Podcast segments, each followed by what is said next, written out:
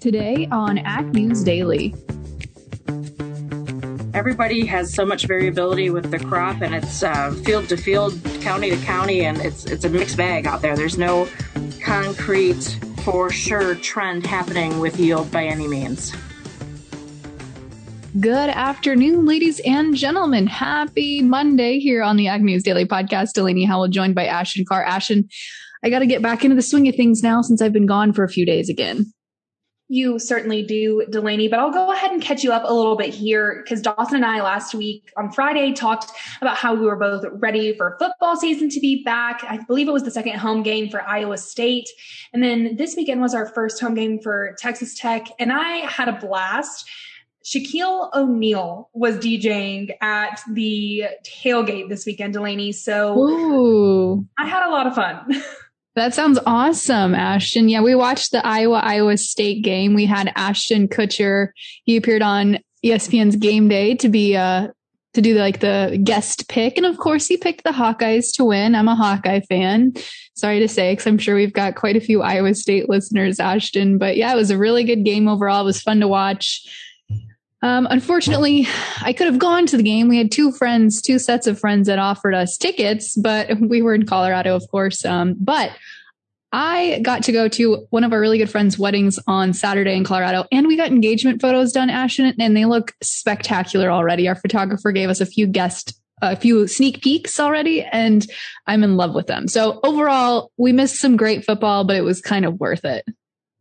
Well, I'm really excited to see your photos. I can't wait to look at them online, hopefully, whenever you post them. But on the note of football, I do have one more thing to add. You know, I'm not too big on football or really sports in general, unless it's basketball. But Texas Tech is in the Big 12, and we just had the announcement that OU and uh, UT are leaving the Big 12 to go, I believe, into the S. EC and UT just had their first game against Arkansas and they were beat out pretty bad. So I don't know how this new transition is going to go. Well, it sounds like you know a lot about football, Ashton. Just that, because I think that this movement kind of rattled the Big 12 a little bit. We now are playing since UT and OU left. Um, someone from Florida, I can't remember which school, Cincinnati and BYU. And so I'm excited to see at least how BYU goes since, you know, that is a traditionally Mormon school and Texas Tech is a little bit of a party school, I've got to say. So I'm excited to see how some of those fans react on their first trip to Lubbock. Mm, that could be interesting. Good point there, Ashton. But actually, for folks not necessarily in Lubbock, but on the other side of Texas, they are unfortunately preparing for another tropical storm. This one is Storm Nicholas, which is approaching Texas as well as Louisiana and could be a pretty devastating, once again, hurricane. And, and this is still while we're continuing to deal with the aftermath here of Hurricane Ida. But Nicholas is expected to make landfall in Texas by tonight, and heavy rain and flash flooding is expected to be a major concern in parts of Texas and Louisiana. Strong gusts of wind are also expected. So it doesn't sound like it's going to be quite as bad as Hurricane Ida, but still definitely one to uh, kind of button down the hatches and prepare for. And the USDA has already kicked out kind of a warning, I suppose you could say, to producers and residents to get in the mindset of preparing for this tropical storm because it definitely could be a bad one, Ashton. Yeah, and even though it's a tropical storm, of course, it could produce a lot of damage. I mean, we just talked last week with um, Shane over in Mississippi talking about cotton. And, you know, he said that the cotton experienced worse damage from a tropical storm that hit earlier before Hurricane Ida made landfall. So, I mean, even though it's just a tropical storm, I think we should be keeping an eye out on that for sure. But I'm going to move things along here talking about dicamba the EPA is collecting in depth information for their next decision on dicamba registration.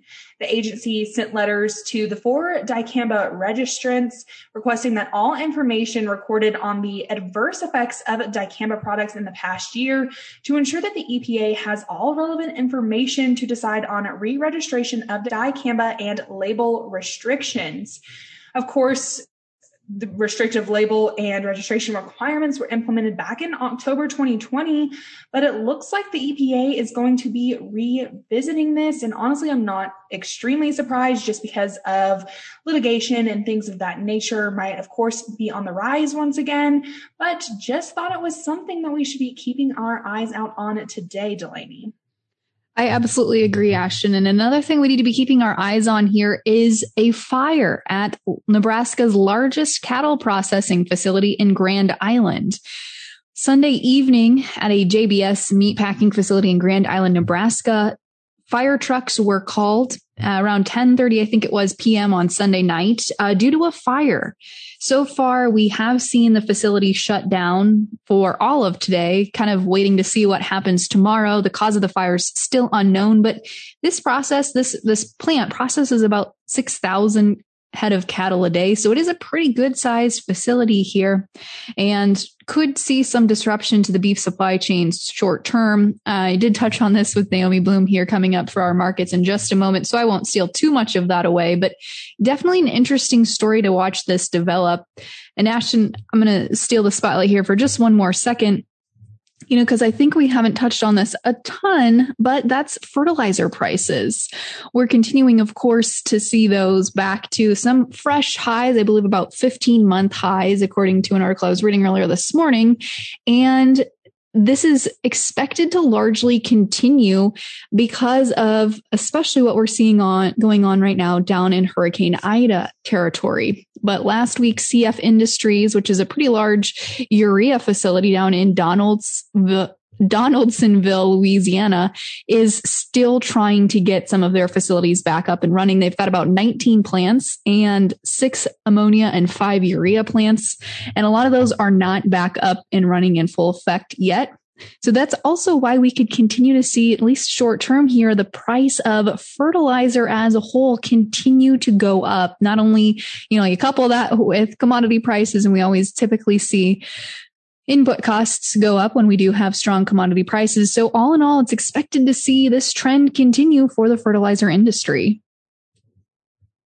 I don't have anything to add when it comes to fertilizer, Delaney, but kind of going back to that JBS story and that fire that happened in Grand Island, I, I, believe that the expansion of this facility was supposed to be set to finish later this summer. I don't think that they're finished with it yet. So I wonder if that's going to push it back even more and have a little bit more of an effect on, you know, meat in that area.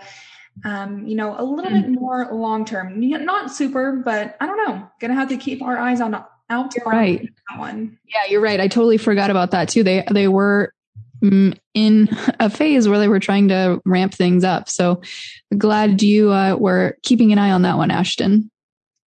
Well, Delaney, I have a little bit of a follow up here talking about the story that we shared last week about the White House and their plan to address meat packing meat packing profiteering. And there was a little back and forth, I think, and especially when it came to, you know, those involved in meatpacking and processing on how they took the news that Biden was trying to get some kind of plan going. It sounded a little bit like he was kind of pointing a finger to the industry a little bit, but a cattle industry group says that it's historic to see consolidation and competition in the meatpacking industry elevated all the way up to the White House.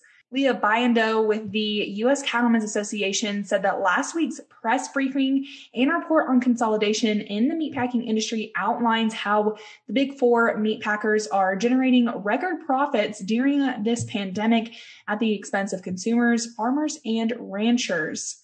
During the press briefing, director of the National Economic Council, Brian Deese, said that beef and pork ex- Beef and pork prices have doubled in the past few months and are largely behind recent price increases at grocery stores.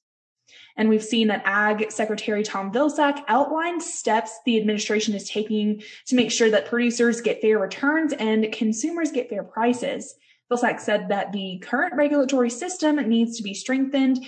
There needs to be transparent price discovery for producers and labeling for consumers processing expanded, and there needs to be more resiliency in the food system. we've been, of course, talking about meatpacking a whole lot, Delaney, and I just wanted to kind of follow up with this as Vilsack kind of pinpointed exactly what needs to be done. But how we're going to get that done is really what I want to know. Yeah, that's a good question, Ashton. And I don't have any great insight into that either, unfortunately. But one thing I do have some insight into is how commodity prices finished for today. What do you say we hop over there and take a look? Let's do it. Fantastic. Well, of course, on Friday, we had the big WASDE report, which I know you and Dawson touched on. So we won't really go into that too much here today. However, Naomi and I do do a little bit of the discussion about what we can expect here moving forward. And I won't steal too much of her thunder, but uh, it might be safe to say that we've put in some lows for harvest season already coming off of last week's report. But we did see some continued red on the screen today with the December corn contract finishing down four and a quarter cent to close at 513 and a quarter. November soybeans down a penny and three quarters to close at 1248 and three quarters. In the Chicago wheat pits today, the December contract down a penny and a half to close at 687. Now hopping over to take a look at the livestock markets, we did see some short-term reaction today to that news of the Grand Island fire, but things were able to turn around here, still finishing in the red, but uh, climbing their way back up towards neutral territory. October live cattle today closed $1.15 lower to end at 122.27 and a half. The December down $1.07 and a half to close at 127.15. In feeder cattle today, the October contract down $2.27 and a half cents to close at 155.45. The November down $1.97 and a half to close at 157.15.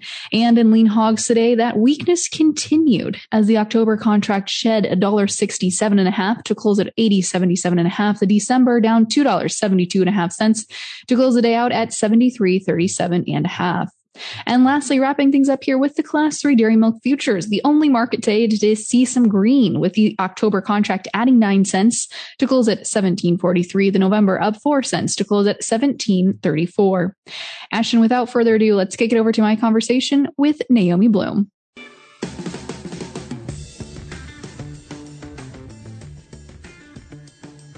Well, folks, for today's hashtag Market Monday episode, chatting with Naomi Blohm of Total Farm Marketing. Naomi, good to talk to you again. Yeah, you too, Delaney. Thanks for having me. Naomi, I've got to ask here before we get into the markets a little bit more. How are crops looking up in your area? Are folks getting ready to get started here? Uh, it's really mixed where I'm at in Wisconsin. Um, so where I live, we had a really nice summer. Crops look good. You go to southern Wisconsin and it's that's where they had the droughts. And so crops and what I'm hearing for silage are really mixed. Central part of Wisconsin is dealing with white mold in the soybeans because we had too much rain and heat in August. Uh, just talked with a client up east of the Twin Cities in Wisconsin. Um, so he was just starting to do corn silage and it was coming in about as expected. So we're really all over the place here. And that's kind of what I've been hearing too from clients throughout the Midwest. Everybody has so much variability with the crop and it's uh, field to field, county to county, and it's it's a mixed bag out there. There's no concrete for sure trend happening with yield by any means. Now, I'm glad you mentioned that, Naomi, because I think that leads us nicely to talking about last week's WASDE report because we did see yield increased on the corn side of things by USDA on the report. Did that feel wrong is not the best word to use, but that's the one coming to mind, I guess. Did that feel incorrect on their part to make that move? Um, I, you know, I think so. I, we were all expecting an increase.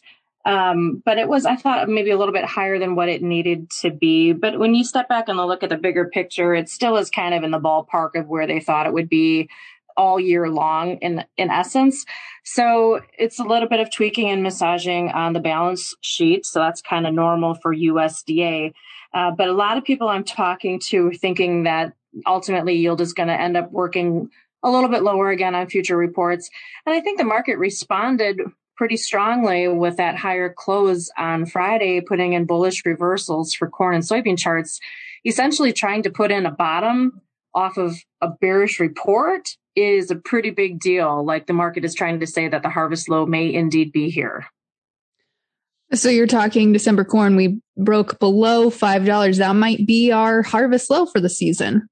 I really think it is actually. I think that $5 is going to hold Uh, we want to see for sure where demand is going forward and needing to understand for sure where the supplies are. Now I'm I'm still thinking that old crop ending stocks might be a little bit tighter than what USDA is suggesting. We'll get a little bit more of that on September 30th. That's the quarterly stocks report. So that'll be kind of a, a final recap of the old crop scenario. So I just think the corn story is not quite done. I think the demand is strong. And when you have input costs just escalating dramatically, especially because of fertilizer costs, uh, cost doubling is what I'm hearing from clients. Um, we need higher corn prices to make sure we get those acres planted next year. So lots to lots to keep watching and talking about in the coming weeks and coming months. Naomi, before we switch out of talking about corn here, five dollars I know was a pretty big support level for a lot of folks. Is that still an area we see support, or did last week's trade change that? $5 is definitely still support on the charts. That was the 200 day moving average. And of course, that's just the $5 psychological standpoint. So today we've got Dees corn, 513 and a quarter. Uh, September grains go off the board here, uh, pretty quick. I think tomorrow's the last. And then we have those uh, further on next March contract at 522. So the market in general, when you look at all months, the five dollar line continues to, I think it will going forward. Naomi, as we transition here to talking about soybeans, they also uh, didn't receive the most favorable report last week. What's your stance here moving forward for new crop soybeans? Well, I'm thinking soybeans maybe get to see some more acres next year, just again because of what we're seeing for input costs on the corn side. And as far as yield goes, it'll be kind of all over the place as well. There's a lot of um, concern about there as far as where that yield is at. So to me, it feels like the soybean market also is trying to put some firm footing in and find its low here for going forward. Of course, with soybeans, we need to get the Gulf open sooner than later to get those soybeans exported and on their way to China.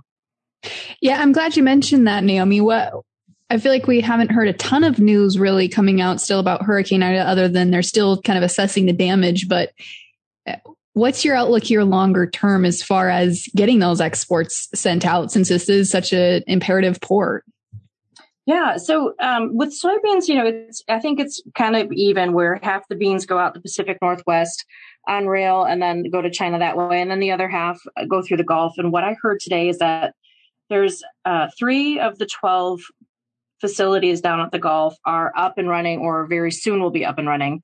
And then the other ones, now that the power is getting restored, they're able to kind of survey the damage that's there. And we're still trying to figure it out.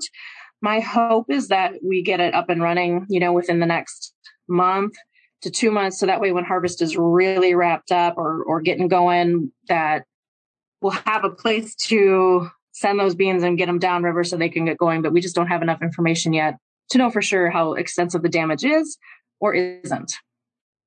Naomi, another big fundamental event that just broke last night into this morning, switching tracks here to the cattle market, was this fire in a JBS Grand Island plant.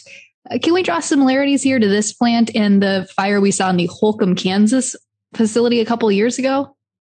Well, you know, good question. And I, my thought is that because we've gone through a plant fire before, we kind of know what to expect. So it didn't rock the markets like it did the last time we dealt with a big fire like this. Markets did initially trade over two bucks lower, but we did come back at the close, finishing about a dollar lower. So I think that's a pretty good indicator that the market is trying to say, okay, that's, it's an issue, but it's not as big of an issue as potentially it was last time around. So that's going to definitely back up some cattle in the country. But when you stop and look at where demand truly is, I think demand is going to be stronger than it was last fall just because we actually are tailgating this year. You saw TV over the weekend, I mean, the stadiums for college and, and national um, NFL football were full. So there's demand there. People are still getting out and about. So well, I think we'll see stronger domestic demand than a year ago. And our export market continues to just be phenomenal. I read this morning that cumulative export sales for 2021 are at 833,000 tons. and that's up from 690,000 tons a year ago. This is the highest on record. So the demand is there. Um, we just need to continue to see the demand there. And I think we're all too um, also aware how going forward into 2022, there's going to be less cattle available and so that should keep prices supported as well. I'm looking to see that overall. I think this correction that we've had over the last week to two weeks is going to be a buying opportunity for speculators uh, pretty soon. So, Naomi, you do think that the past couple of weeks here has just been corrective? I mean, because we've dropped almost $10 since the end of August until now in the October live cattle contract. Yeah, that was a big correction. You know, the cash market just has been kind of on a lull here lately. And I think part of that because the Packers have so much ability to manage their own cash markets and facilitate their own needs. So that bidding up hasn't had to occur. Um, but I think it's going to start to work higher here in the short term. I, I just I might, I just really think that the demand is going to be there domestically and abroad. So I'm still friendly to the cattle in the bigger picture. And it was one heck of a correction. You got that right. yeah, absolutely. Naomi, do you have similar sentiment when you look at the lean hog market? Well, you know, there is a marketplace that just continues to kind of ebb and flow between what it hears from news from China and what it, what doesn't occur. So that just has been um, working around every single headline that's out there. October hogs finished the day at 80.77. That was down 167. Hogs also finished a little bit lower. You know, when you look at the market trends there, um, there's just um, kind of similar to cattle where it had that corrective push lower over the last week. But what I did not like today is that it actually closed below the 200 day moving average on charts. So I'm wondering, does it see a little bit more technical selling for the short term? It could definitely use some good cash news and some good export news this week. That would help indeed. And Naomi, since you are kind of our resident dairy expert, anything to report there in the dairy markets?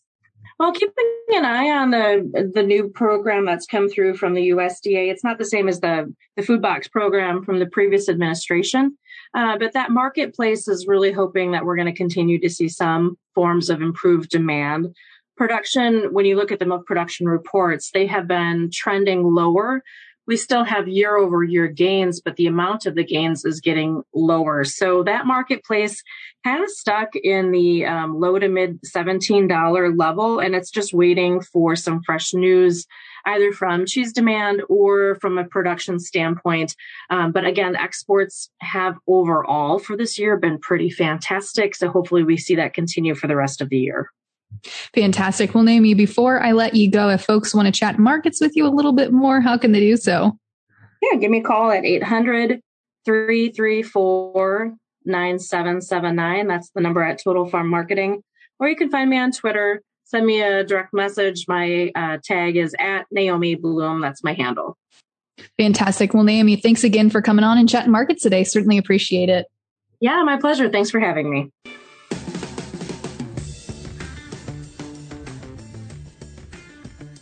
Well, again, a big thank you there to Naomi for coming on and chatting markets today. Certainly appreciate her insight. And folks, you might need to go back and re listen to that one because I feel like there's a lot of information we got from her today.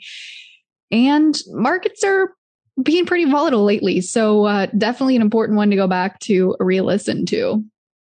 And they can go and do that, of course, on the Ag News Daily website, Delaney at agnewsdaily.com, or wherever they find their podcasts.